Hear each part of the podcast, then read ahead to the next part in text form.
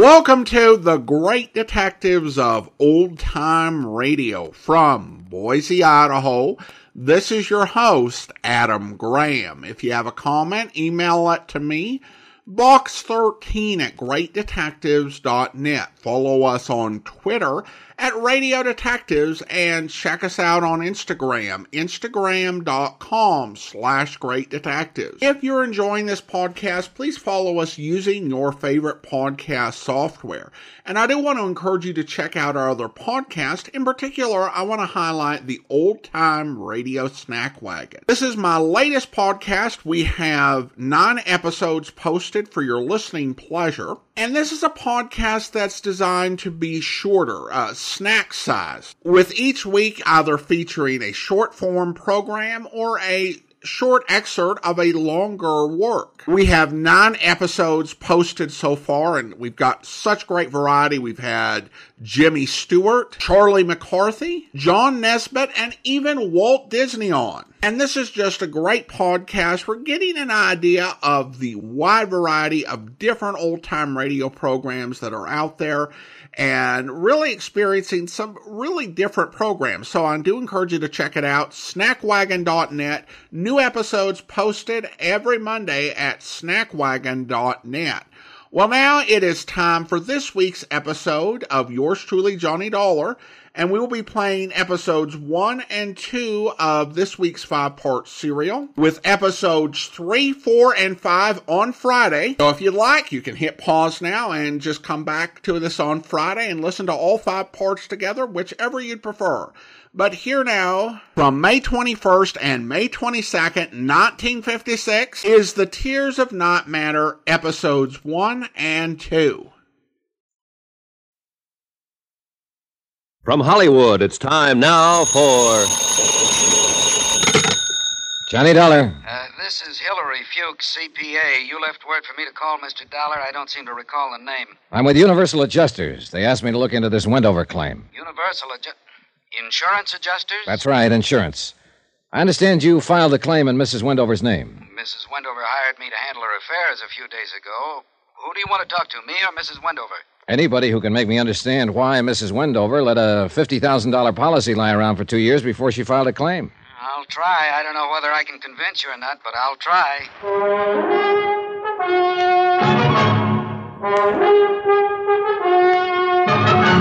Tonight and every weekday night, Bob Bailey in the transcribed adventures of the man with the action packed expense account, America's fabulous freelance insurance investigator. Yours truly, Johnny Dollar.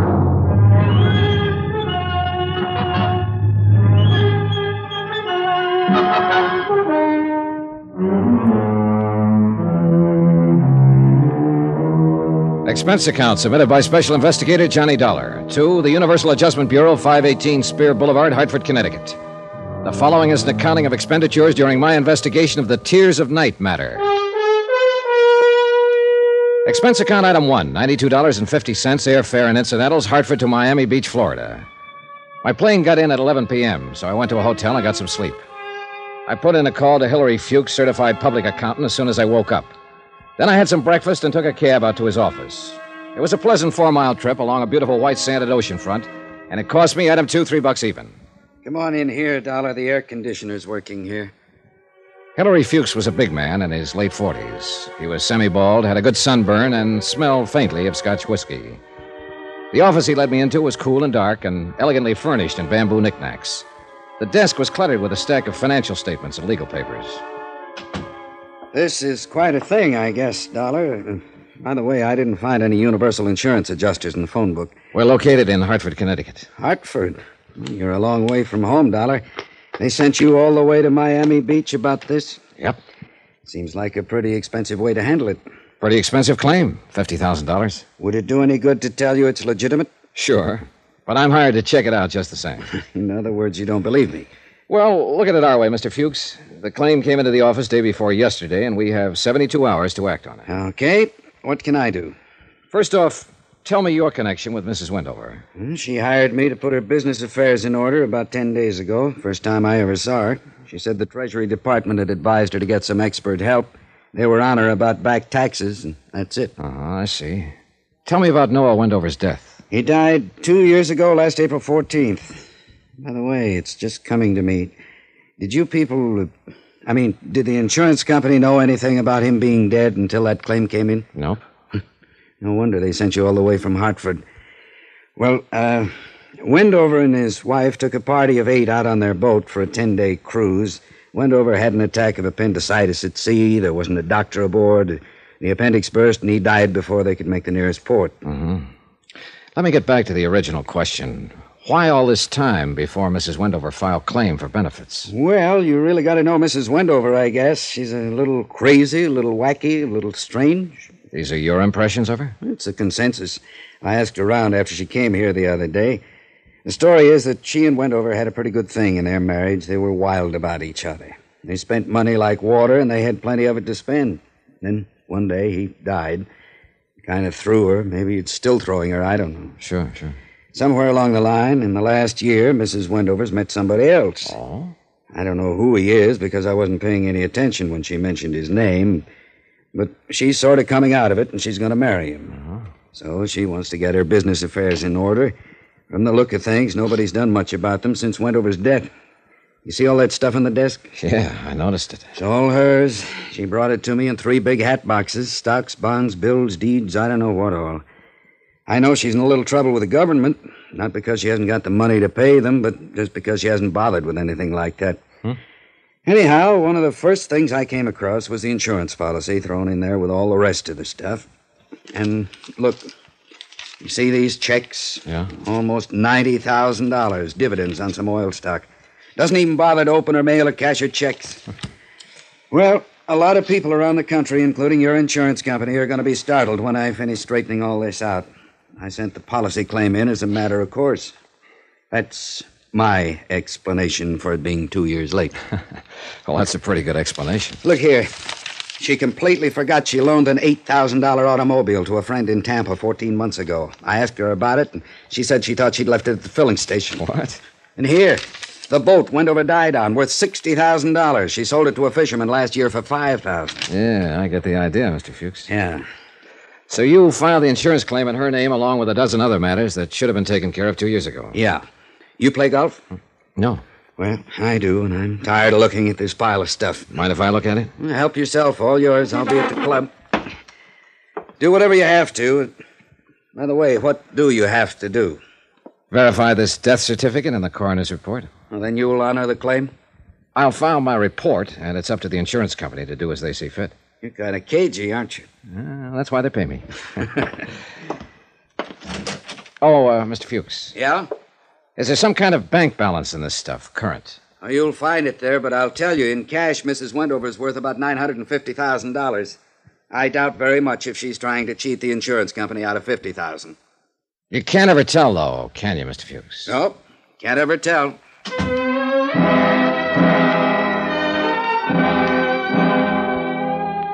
After he left, I got on the telephone and talked to officials about the coroner's autopsy and the death certification on Noah Wendover.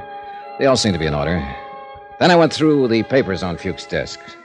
They seem to be in enough disorder to verify what he told me about Elise Wendover.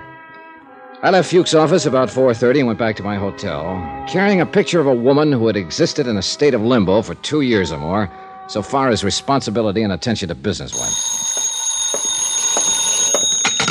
Johnny Dollar. Uh, Hillary Fuchs, can you come over to my office right away? I just left there. What's up? Mrs. Wendover, she's having a fit. Come on over.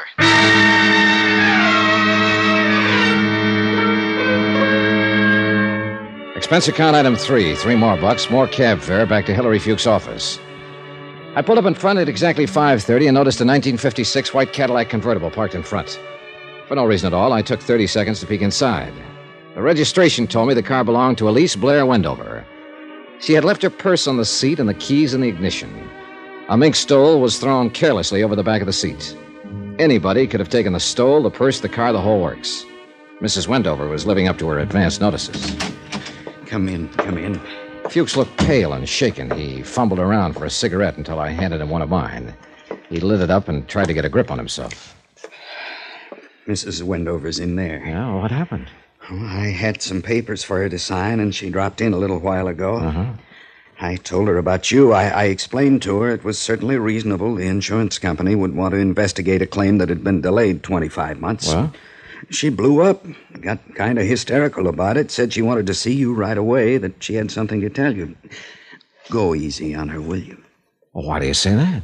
Oh, it's just that, well, if I'm wrong about her, I'm glad, but I don't think I'm wrong when I say she's right on the edge, just on the edge of it.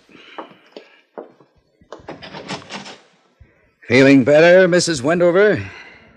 The pale girl with the coal black hair, seated stiffly in the chair in front of Hillary Fuchs' desk, was not feeling better. She could have been 16 or 36. It depended on where you were standing when you looked at her. She had a mouth that was too full, shoulders too wide for the strapless sundress, pair of sandals, a clanking costume bracelet, and black eyes, round, big, bright, too bright. This is Mr. Dollar, Mrs. Wendover. I understand you're investigating my husband's death. I'm here to verify the facts so that Eastern states can act on your claim. Don't you believe he's dead? Yes. Don't you? Oh, yes. I saw him die. Yes, he's dead. How much money do you owe me? The claim is for $50,000. Will you pay it? Well, I, I presume it will be paid from all I've seen so far. Of course, that part of it's up to the insurance company. Of course. And they have men sitting at desks reading reports about claims all day long. Uh, yes. My dad owned an insurance company once, you know. Those men sitting at their desks, even my dad sat at a desk. I wonder something. Would one of those men sitting at one of those desks write, okay, on my claim for Noah's benefits if he knew about me? Uh, sit down, Mrs. Wendover. Maybe you'd like a drink. You have one, Mr. Fuchs, would they? Well, I, I have to be indefinite about that, too, Mrs. Wendover. What would put a question in the mind of an adjuster if he knew about you? I'm indolent, and I'm irresponsible. Mr. Fuchs can tell you that. I'm not quite dependable, am I, Mr. Fuchs? Oh, we're getting straightened out, Mrs. Wendover. And then, of course, that wouldn't make a difference. I mean, not really. A great many irresponsible, indolent, undependable people file claims. There's something else. I'm a curse. Are you? Oh, yes. It's a very bad thing. A curse. People around me, people I love, just seem to die. Why do you think you're a curse? Noah died, and I loved him. And Daddy, I loved him. And my brother Jim, all dead. No one can stay alive around me. I thought I should tell you that. Yeah, well, I appreciate it, Mrs. Wendover. Well, then we don't have anything more to discuss. Goodbye, Mr. Dollar, Mr. Fuchs. Oh, wait a minute. Johnny, hey, where are you going? I'm going to drive her home. You were right. She's on the edge of something. I can't quite figure it yet. Mm. Brother was killed in Korea. Her father died of a heart attack ten years ago. I got that much from the papers on your desk. Lord, where'd she ever get the idea? Oh, I don't know. I've heard of things like this happening. I'll phone you later. Right. Wait a minute. I'll drive you home, Mrs. Wendover. Oh, that'll be nice. She smiled brightly, still too brightly, and we drove along. She didn't tell me which way to turn, what direction to go, and I didn't ask her. I liked it that way, no one saying a word. I was listening to something else, anyhow, something inside of me, loud like a cannon firing twice a second. It was my heart making all the noise. Oh, it's happened a couple of times before, and it meant trouble coming up. I knew it. My heart never makes a mistake. Mr. Dollar, do you think he'll die too?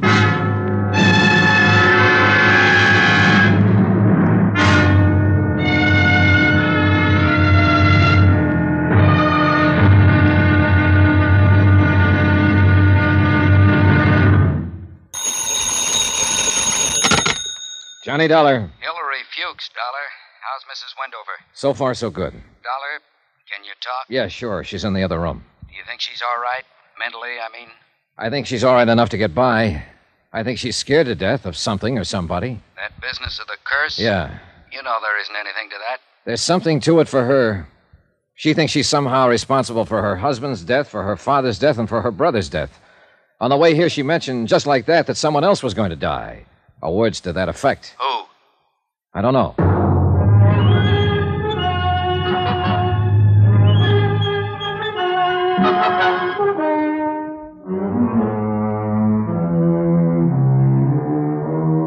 Expense account submitted by Special Investigator Johnny Dollar to the Universal Adjustment Bureau, Hartford, Connecticut. The following is an accounting of expenditures during my investigation of the Tears of Night matter.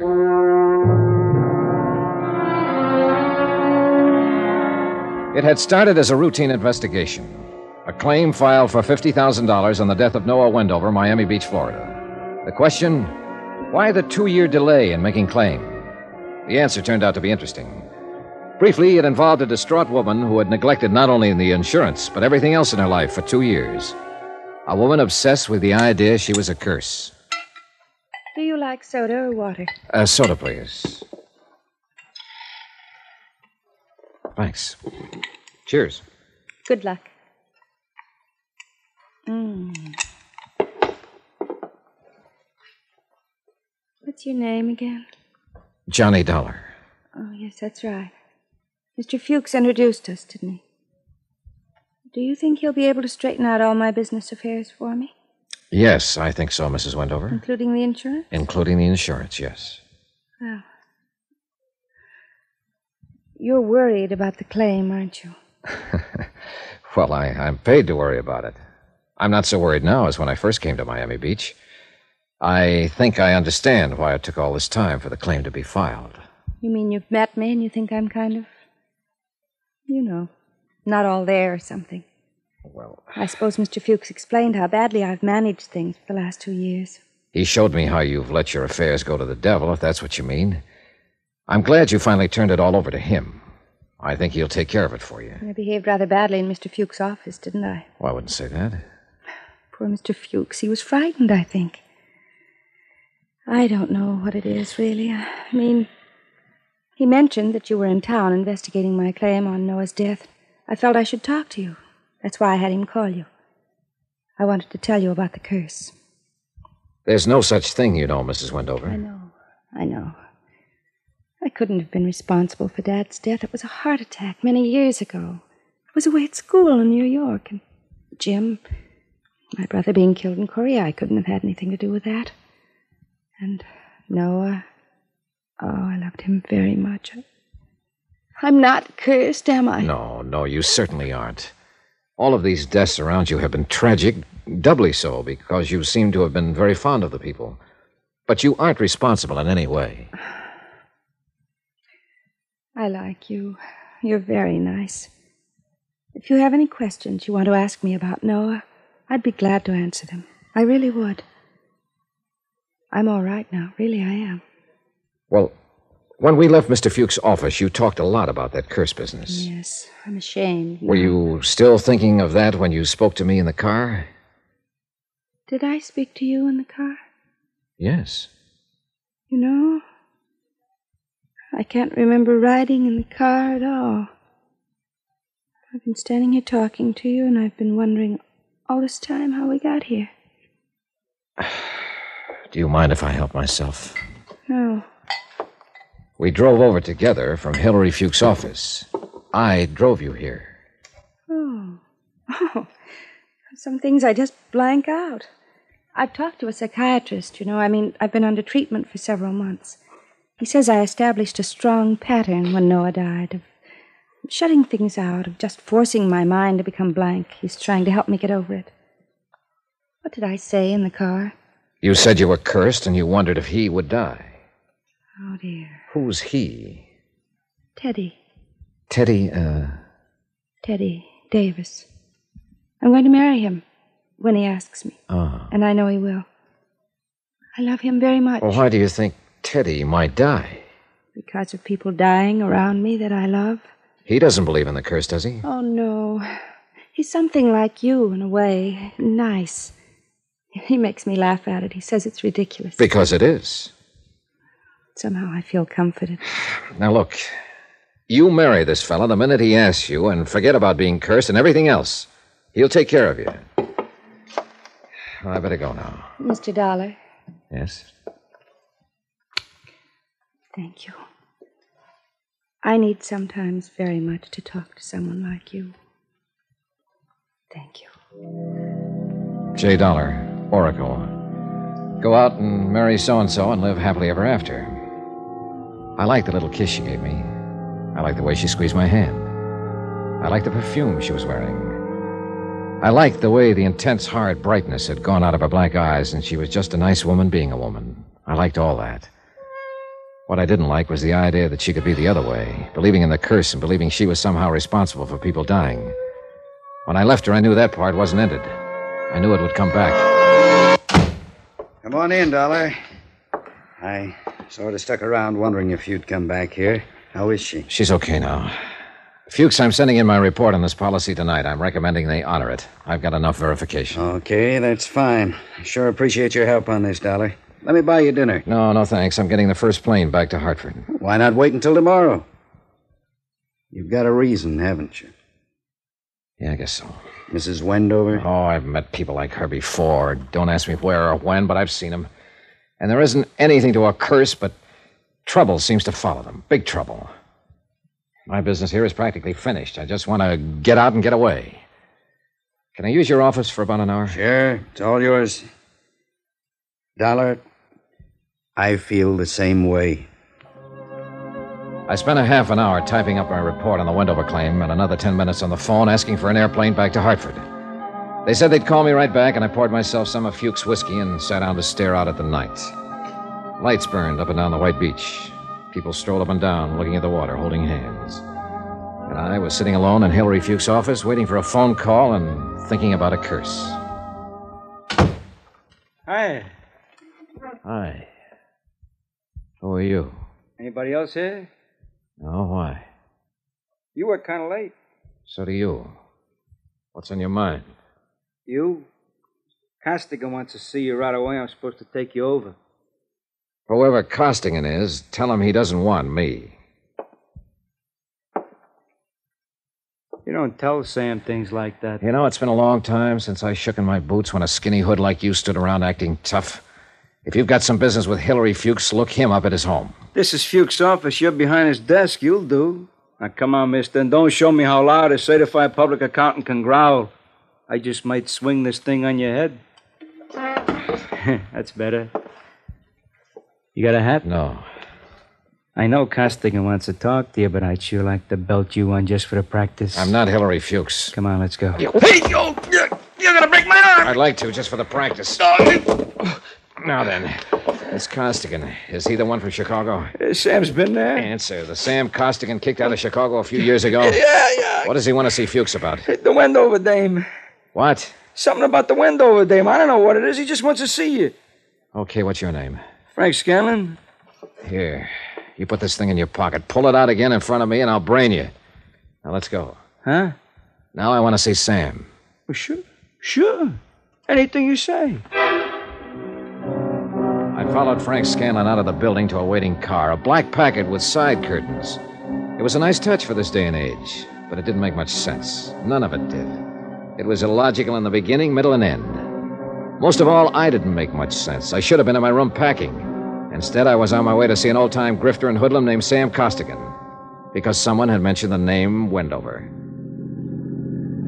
You want to smoke? I use my own. Suit yourself, fella. Scanlon was a thin one with sharp, narrowed eyes, too much padding in the shoulders, too much snap to the brim of his hat, too much point to the toe of his shoes. The 38 I'd taken away from him and handed back made a considerable bulge in the front of his coat. About six miles out of Miami Beach, he turned off the main highway onto a dirt road. About a mile of that, and up ahead, we saw lights. The lights became a fine old colonial mansion, every room aglow. Two or three guards were watching the entrance to the front. They all needed shaves. No one said anything.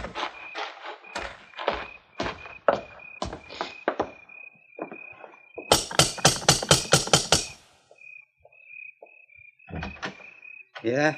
It's me, Feely. Uh, this here is Hillary Fuchs. Uh, Sam wants to see him. Come on in. How are you feeling, Mr. Feely? All kinds of punks around nowadays. I wouldn't get frisky with him if I was you. He's a pretty touchy fella. It's so. Yeah. Uh, this way, come on. He led me into the main foyer, where a hat check girl with a lot of red hair stood ready for the evening's business, which hadn't begun yet. On the right, what had been the dining room of the old house was now a circular bar that could seat 25 or 30. To the left, in what had been the parlor and library, I counted two crap tables, two roulette tables, and two blackjack stands. Beyond all this, on a screen porch, a five piece combo made music. A few tables and head waiters stood around looking bored. Scanlon led me upstairs, and we stopped in front of a wide white door marked private. I thought he was going to knock. Instead, he whirled around very quickly and stuck the same old 38 about two inches into my ribs. Now let's stand steady. Philly! Eddie! You giving you trouble, Frankie? Nah. I, uh, I will, Buster. I'll give you plenty of trouble if you want it. hear how he talks to me? I'll crack him up a little for you if you like, Frankie. Nah. He got business with Sam right now. We'll take care of our business with him later on. However you say it, Frankie. I just wanted you to remember that. I will. The same way I remember a dirty newspaper story. Know something? I'm looking forward to you.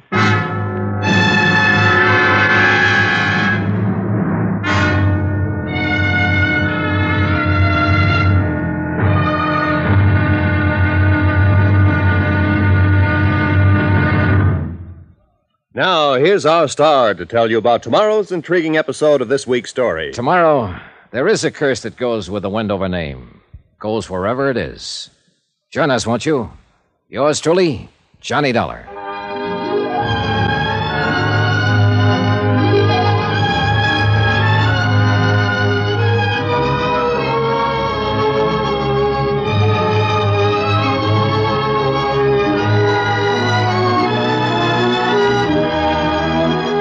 Yours truly, Johnny Dollar, starring Bob Bailey, is transcribed in Hollywood. Written by John Dawson. It is produced and directed by Jack Johnstone.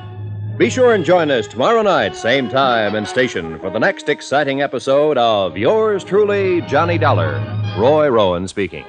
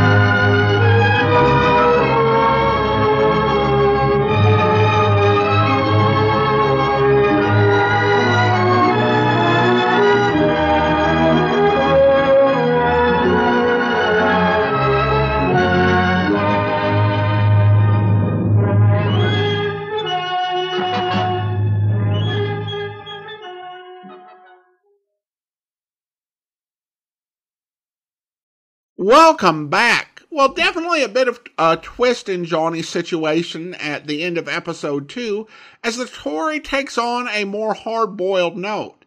Uh, you have to give credit to Virginia Gregg as Mrs. Wendover.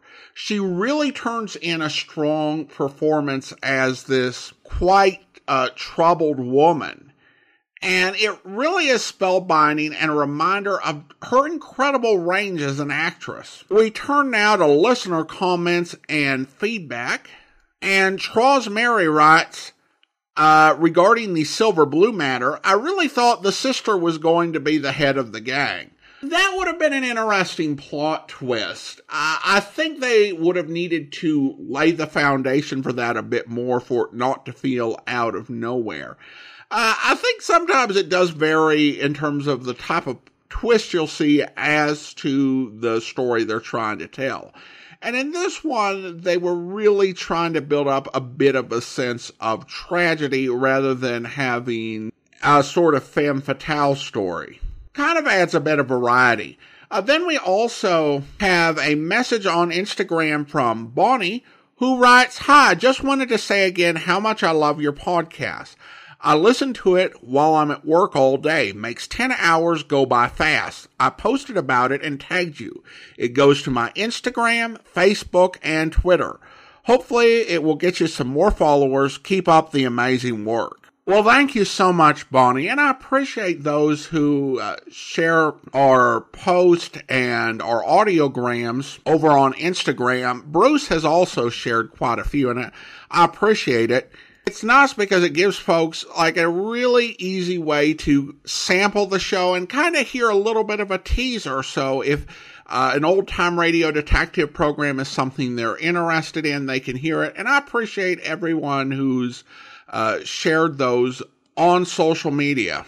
And finally, we have an Instagram message from 188 underscore 735 who writes, I'm a huge fan of your podcast. Well, thank you so much. I truly appreciate you listening. Now it's time to thank our Patreon supporter of the day. Thank you to Meg, Patreon supporter since September 2015, currently supporting the program at the detective sergeant level of $7.14 or more per month. Thank you so much for your support, Meg. And that will do it for today. If you're enjoying this podcast, please follow us using your favorite podcast software.